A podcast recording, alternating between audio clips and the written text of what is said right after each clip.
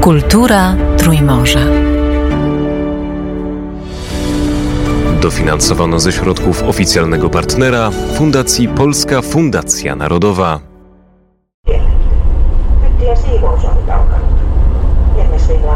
Miehistö kiittää teitä tästä matkasta ja toivottaa teidät lämpimästi tervetulleeksi uudelleen. Bästa passagerare, välkomna till Helsingfors. So to start with, Idąc tutaj widziałam wielu studentów w bardzo dziwnych kombinezonach i w czapkach. Co to jest i o co z tym chodzi? what is it about? Uh. Rok akademicki rozpoczyna się w przyszłym tygodniu. Studenci wracają do kampusu, a przed rozpoczęciem mogą jeszcze robić wiele fajnych rzeczy. Um, Studenci uniwersytetu otrzymują takie kombinezony, które symbolizują kierunki ich studiów. uh, uh, Otrzymują też różnego rodzaju odznaki, którymi mogą się pochwalić, które ich reprezentują. badge Reprezentują różnego rodzaju sponsorów, także nasza jednostka ma taką odznakę. and. Mm, the hats are the kind of um, A czapki są w rodzaju tych, które dostaje się po ukończeniu szkoły średniej. Są podobne do tych czarnych, które dostaje się w Stanach Zjednoczonych po ukończeniu szkoły. Jednak w Finlandii czapki są białe, z takim małym elementem z przodu, lirą, będącą ozdobą. uh. Jest pan również profesorem tutaj na Uniwersytecie Aalto. Czego pan uczy? Prowadzę różne kursy z zakresu startupów i przedsiębiorczości, a także kurs podstawowy z filozofii. To trochę długa historia, ale mój doktorat jest z filozofii teoretycznej. I to właśnie ten kierunek zacząłem wykładać na tej uczelni. Od 22 lat jestem przedsiębiorcą, więc gdy pojawiła się możliwość objęcia tego rodzaju stanowiska w zakresie praktyki zawodowej w dziedzinie przedsiębiorczości, uznałem, że może to być interesujące wyzwanie. I tak oto jestem. When it comes to startups, and Jeśli chodzi o startupy, to Finlandia jest w czołówce krajów europejskich. Dlaczego tak jest? why is it so? And yeah, why is it so? Um, so think Jakby ktoś powiedział 10 lat temu, że będziemy mieli warte miliardy dolarów firmy założone przez 25-letnich studentów, wszyscy uznaliby, że to szaleństwo. a teraz jest to na porządku dziennym. Myślę, że jest kilka powodów. Chodzi mi o to, że jednym z powodów, dla których fiński ekosystem startupów kwitnie, są właściwie wszystkie uniwersytety. Ten uniwersytet został założony w 2010 roku, łącząc trzy najstarsze i najbardziej prestiżowe uniwersytety w Finlandii. Czyli w zasadzie najlepsza szkoła techniczna, najlepsza szkoła biznesowa i najlepsza szkoła artystyczna. I jak się okazuje, aby mieć udany zespół startupowy, trzeba mieć zrozumienie i techniczne, i biznesowe, i designerskie. Tak więc te wszystkie trzy elementy mamy w naszym DNA. A drugą rzeczą jest fakt, że kiedy uniwersytet został założony, to nasze kierownictwo było na tyle wyrozumiałe, że nie próbowało zbytnio dyktować studentom, co mogą, a czego nie mogą robić. Więc w zasadzie dali im miejsce, dali im trochę pieniędzy, a potem pozwolili im robić, co tylko chcieli. I właściwie to tam dokonała się większość dużych przełomów w fińskim ekosystemie startupów, takich jak Slash, Hackathony, Junction i tym podobne. To wszystko zostało stworzone przez naszych studentów, którzy robią naprawdę niesamowite rzeczy. Kolejną rzeczą jest to, że kultura fińska jest interesująca, w tym sensie, że gdy myśli się o Dolinie Krzemowej, a Dolina Krzemowa jest jakby paradygmatem sukcesu startupów i charakteryzuje się kilkoma cechami. Jedną z nich jest postawa can do, która mówi, że wszystko jest możliwe. Kiedyś w Finlandii Finowie mieli podejście can't do, nie da się. Więc jeśli ktoś by zaproponował coś nowego, to oni powiedzieliby: Próbowaliśmy tego w latach 80. i nie udało się, więc po co się męczyć? Jednak to się teraz zmieniło dzięki efektowi, jaki nasi studenci wywierają na ten ekosystem. Kolejną rzeczą jest postawa pay it forward. Dolina Krzemowa działa tak, że kiedy przedsiębiorcy osiągną duże zyski i zarabiają miliony, to nie kupują sobie rezydencji rezydencji i szybkich samochodów, a myślą o tym, jak oddać te pieniądze społeczeństwu. To kolejna rzecz, która wydarzyła się w Finlandii, a zwłaszcza w przypadku założycieli Supercell, którzy dokonali dwóch ogromnych wyjść, z których pierwsze było warte kilka miliardów, a kolejne 10 miliardów dolarów. W szczególności dwóch głównych współzałożycieli, Miko Kodisoja i Kapananen, publicznie wykorzystują swój kapitał, aby wspierać nowych przedsiębiorców na rynku startupów. Stworzyli fundację We Foundation, która miała chyba około 250 milionów kapitału. To szalona suma pieniędzy, aby wspierać ludzi takich jak dzieciaki, które są tak jakby oderwane od społeczeństwa i pomóc im znaleźć nowy kierunek. Więc oni robią wiele wspaniałych rzeczy w naszym społeczeństwie i dają wzór do naśladowania, że tak właśnie powinien wyglądać przedsiębiorca, który odniósł sukces. Zamiast kupować nowe Ferrari, trzeba wymyślić, jak pomóc dzieciom, które mają kłopoty. To jest nowy paradygmat w Finlandii. Natomiast trzecia rzecz, która jest typowa dla Doliny Krzemowej, to fakt, że panuje tam ogromna konkurencja. Po pierwsze, istnieją dwa uniwersytety, na które naprawdę trudno się dostać. Są to uniwersytety Stanford i Berkeley. Przyciągają one wiele osób, które przyjeżdżają tam mieszkać, a bardzo trudno przenieść się do San Francisco. No chyba, że jest się miliarderem, ponieważ koszty mieszkań są naprawdę szalone. Głównie tam przybywają ludzie z talentami albo ludzie, którzy są zatrudnieni przez Google lub coś podobnego. Chociaż są też ludzie, którzy przyjeżdżają studiować na tych uniwersytetach. Trwa tam ostra konkurencja, przede wszystkim o talenty. Wielkie firmy jak Google, Apple, Facebook i inne starają się pozyskać najlepszych z najlepszych. Więc jeśli jesteś naprawdę niesamowity, firmy te podejmują dodatkowy wysiłek, aby zachęcić cię do pracy. Jednak z drugiej strony ludzie, którzy są na tym szczycie, ostro rywalizują o to, kto będzie pracował w danej firmie. Kiedy się tam idzie, można poczuć to namacalnie. Ma się poczucie, jakby brało się udział w jakimś konkursie. A to jest coś, co w fińskim ekosystemie poszło zupełnie w przeciwnym kierunku. Fiński ekosystem nie jest hiperkonkurencyjny, lecz hiperwspółpracujący. Przez kilka lat prowadziłem firmę produkującą gry i co kilka miesięcy wszyscy prezesi z firm z branży gier w Finlandii spotykali się na śniadaniach i porównywali, co działa, a co nie. And that's why we've had like, you know, like A ludzie z innych firm uważali, że jesteśmy szaleni, że dzielimy się naszymi największymi tajemnicami handlowymi. Jednak w rzeczywistości chodziło o to, że my tak naprawdę dowiadujemy się, jak poruszać się w branży gier. I dzięki temu mieliśmy tak wiele wyjść o wartości setek milionów miliardów. Nawet były miliardowe wyjścia, takie jak Supercell czy Rovio, ponieważ w sposób otwarty dochodziliśmy do tego, co działa. figure out what works.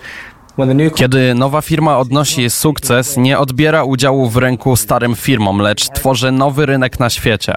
To są właśnie te dwie rzeczy. Z jednej strony jest to efekt wszystkich innowacji, a z drugiej strony to coś w rodzaju nauki wyniesionej z Doliny Krzemowej, czyli ta postawa can do i pay forward z małym skandynawskim twistem, ponieważ jesteśmy małym krajem i nie możemy być hiperkonkurencyjni, ale możemy być hiperwspółpracujący. I właśnie dlatego udało nam się wykorzystać tak wiele naszych atutów jako zbiorowość, a nie jako grupa jednostek. Jest pan tutaj profesorem w Aalto, więc często przebywa pan w towarzystwie swoich studentów. Jacy są młodzi ludzie?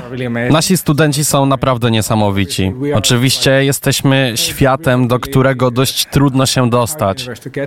Więc zasadniczo już sam fakt bycia studentem oznacza, że ci ludzie są naprawdę wyjątkowi i mieli szansę nauczyć się czegoś fantastycznego. Uważam, że są to naprawdę genialne genialni ludzie. Jedna rzecz, która mnie niesamowicie uderzyła, to fakt, że mamy tu około 12 tysięcy studentów i wszyscy są bardzo zainteresowani tymi wielkimi globalnymi problemami. Więc nie mamy tu takiego odczucia jak inni. Jak można zrobić coś wielkiego lub jak mogę zarobić milion lub miliard, mimo że jesteśmy w samym centrum tego fenomenu startupów, gdzie dla niektórych naszych studentów jest to całkiem realna opcja, by zarabiać miliardy. Ale to, o czym oni najczęściej rozmawiają i czym najczęściej się interesują, to jak rozwiązać takie problemy jak zmiany klimatyczne, plastik w oceanach, głód na świecie i tym podobne. Jedną z rzeczy, która najbardziej mnie inspiruje w naszym środowisku studenckim, jest to, że większość naszych studentów naprawdę troszczy się o te kwestie i stara się dowiedzieć, jak przyczynić się do ich rozwiązania w swoim życiu i karierze. Jest pan również kompozytorem, a skoro jest pan kompozytorem, czy mógłby pan powiedzieć nam, jakiego fińskiego kompozytora powinniśmy znać? Um, Pracowałem w branży muzycznej przez 10 lat, jakieś 20 lat temu. Wspomnę, że pracowałem w branży muzyki pop, więc nie sądzę, by było ich tak wiele. Jest kilka słynnych fińskich zespołów popowych i rockowych, na przykład Derasmus, który w zeszłym roku brał udział w konkursie piosenki Eurowizji, a 20 lat temu był bardzo popularny. Inna grupa to Him, ale też Bombfunk MCs, Darude czy zespół Lordi, który swego czasu wygrał Eurowizję. To z muzyki popowej. Z innych sławnych ludzi i kompozytorów jest na przykład Thomas Holopainen, który jest założycielem znanego zespołu Nightwish. Jest mnóstwo artystów, którzy mają udane kariery w Europie, a nawet na świecie. Natomiast jeśli chodzi o muzykę klasyczną, to na przykład Jan Sibelius, którego każdy powinien znać przynajmniej w stopniu podstawowym.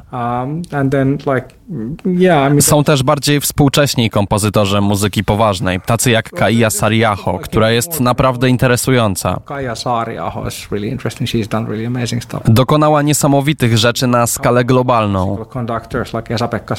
Mamy też kilku klasycznych dyrygentów, jak Esa-Pekka Salonen, który, jak mi się wydaje, swego czasu dyrygował w Filharmonii w Los Angeles. Jest też taki kompozytor filmowy, Tuomas Kentalinen, który był kiedyś nadzieją dla Hollywood. Stworzył wiele ścieżek dźwiękowych w stylu hollywoodzkim do fińskich filmów, ale chyba nigdy nie tworzył muzyki do żadnych dużych filmów poza Finlandią. Musical tradition is kind of like we're Finlandia pod względem muzycznym zawsze miała problem z wybiciem się, ponieważ nasza tradycja muzyczna jest taka, że przez bardzo długi czas główny nurt, muzyka popularna, była pełna narzekania, że wszystko jest do bani, pełno picia, wszystko ponure, jak filmy Aki Kaurismakiego. Dopiero w ostatnich latach fiński przemysł muzyczny wszedł bardziej w globalne trendy. Radio, it's actually quite interesting in terms of production and composition. Uważam, że obecnie muzyka pop w Finlandii, której możemy słuchać w radiu, jest bardziej interesująca pod względem produkcji i kompozycji, ale to raczej takie standardowe sample. Jednak Finlandia jeszcze nie wypracowała swojej tożsamości muzycznej, zarówno w muzyce klasycznej, jak i popularnej. Bo na przykład Szwecja od 45-50 lat ma bardzo silną pozycję, przynajmniej w muzyce popularnej. So Więc przed nami jeszcze długa droga. So the third branch of Trzecią gałęzią pana talentów jest filozofia. Jaka jest w takim razie fińska filozofia życia? the Finnish philosophy of life then. the Finnish philosophy of life. Oh wow, I think depends a lot. Fińska filozofia życia. Cóż, to zależy od tego, kogo się o to zapyta. Jednak myślę, że przez ostatnią dekadę doszło do fenomenu. Nastąpił więc wzrost wpływu psychologii pozytywnej, nawet jeśli mówimy o filozofii. Zasadniczo ta idea poszukiwania sensu i znaczenia idei to są bardzo klasyczne pytania, które przeżywają swój renesans, szczególnie dzięki filozofom takim jak Esa Sarinen i Frank Martella, którzy mają na to duży wpływ, nawet globalny. Background in fields like uh, logic and and, and, and, Nasza filozofia akademicka jest bardzo silna w takich dziedzinach jak logika, a w zasadzie logika filozoficzna, która była jedną z silnych dziedzin Finów. Who was uh, who had I think he had the chair in Cambridge that was occupied by Ludwig Wittgenstein prior to him. Mieliśmy George'a Henryka von Wright, który objął posadę w Cambridge, zajmowaną wcześniej przez Ludwiga Wittgensteina. In America for a very long time, and like you know, so he had a huge influence. Kolejnym filozofem był Jako Hintika, który przez długi czas mieszkał w Ameryce i miał tam ogromny wpływ. Największy globalny wpływ fińskiej filozofii widoczny był raczej na polach logiki i filozofii analitycznej. Jednak w ostatnich latach, jak już wspominałem, Frank Martella miał wielki wpływ również w kręgu ogólnoświatowym. Fińska filozofia życia w dawnych czasach była dość ponura. Obecnie przechodzi ona transformację, dzięki której stajemy się nieco bardziej optymistyczni. Wierzymy, że mimo wszystko będzie dobrze, więc kto wie.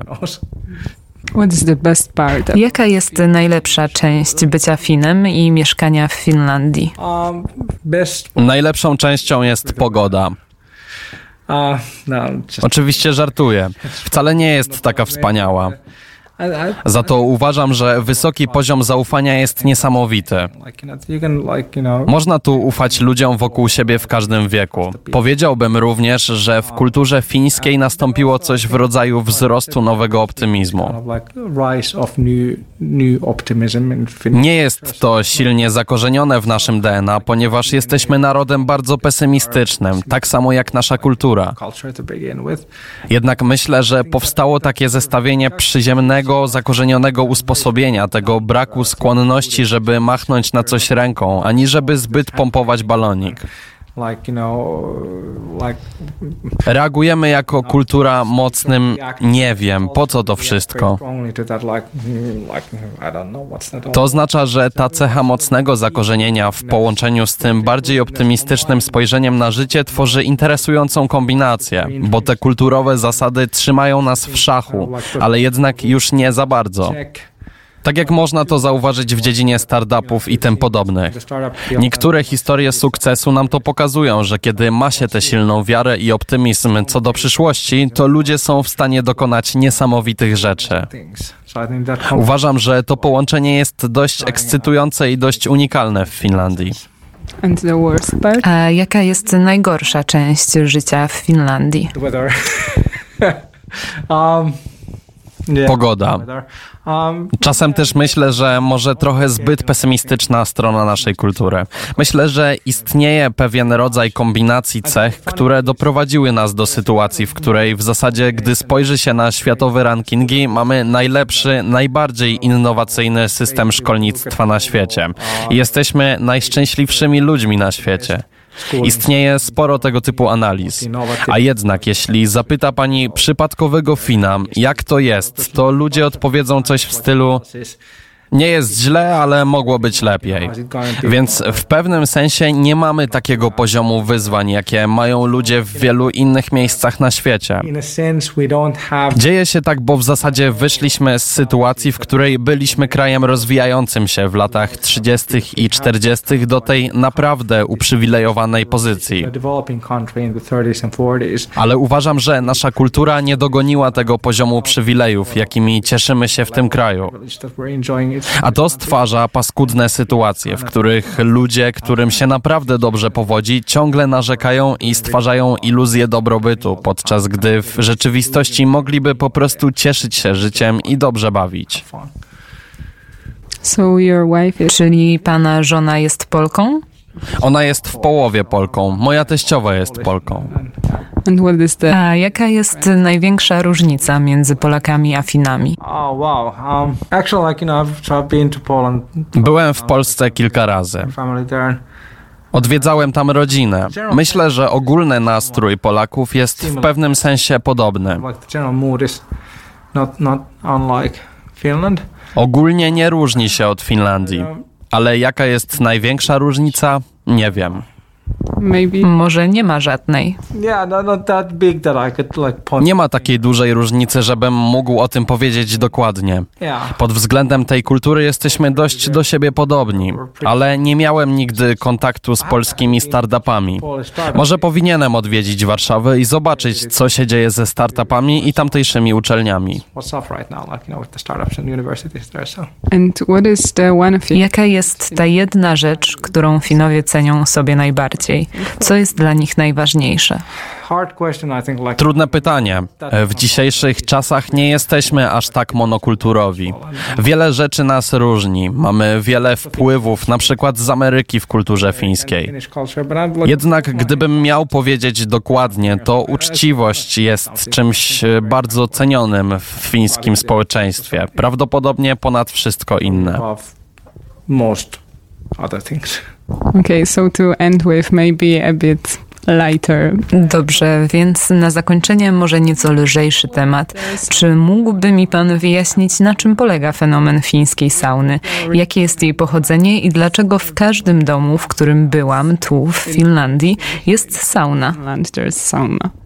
Um, yeah, I mean, if you live in Jeśli mieszka pani w kraju, w którym śnieg sięga do kolan i musi pani uciekać przed niedźwiedziami polarnymi, No dobra, nie mamy tu niedźwiedzi polarnych, ale w każdym razie przed wilkami czy czymkolwiek innym, na przykład mrozem. Blow away all that cold and and, and I kiedy wraca pani do domu, to naprawdę chciałaby pani mieć ciepłe miejsce, do którego można wlać trochę ciepłej wody, aby zmyć z siebie całe zimno, lód i śnieg. uh, Chodzi mi o to, że w naszej kulturze jest to zdecydowanie duża sprawa. Jest to też relaksujące i ma wiele ciekawych kontekstów społecznych. Szczerze mówiąc, nie wiem skąd się to wzięło, ale wiem, że w przeliczeniu na jednego mieszkańca mamy ich najwięcej na świecie. To nasza rzecz. Dziękuję bardzo. Dziękuję. Pohjois-Karjalan Varttö kolme uutta. Lukupeetut reisijat, teillä tulemassa Helsingissä. Väliminen alkaa 60 minuutin päästä kuuenta tekki infoalan kautta laiva ja Kollasen laiva osassa. Kultura Trójmorza. Dofinansowano ze środków oficjalnego partnera Fundacji Polska Fundacja Narodowa.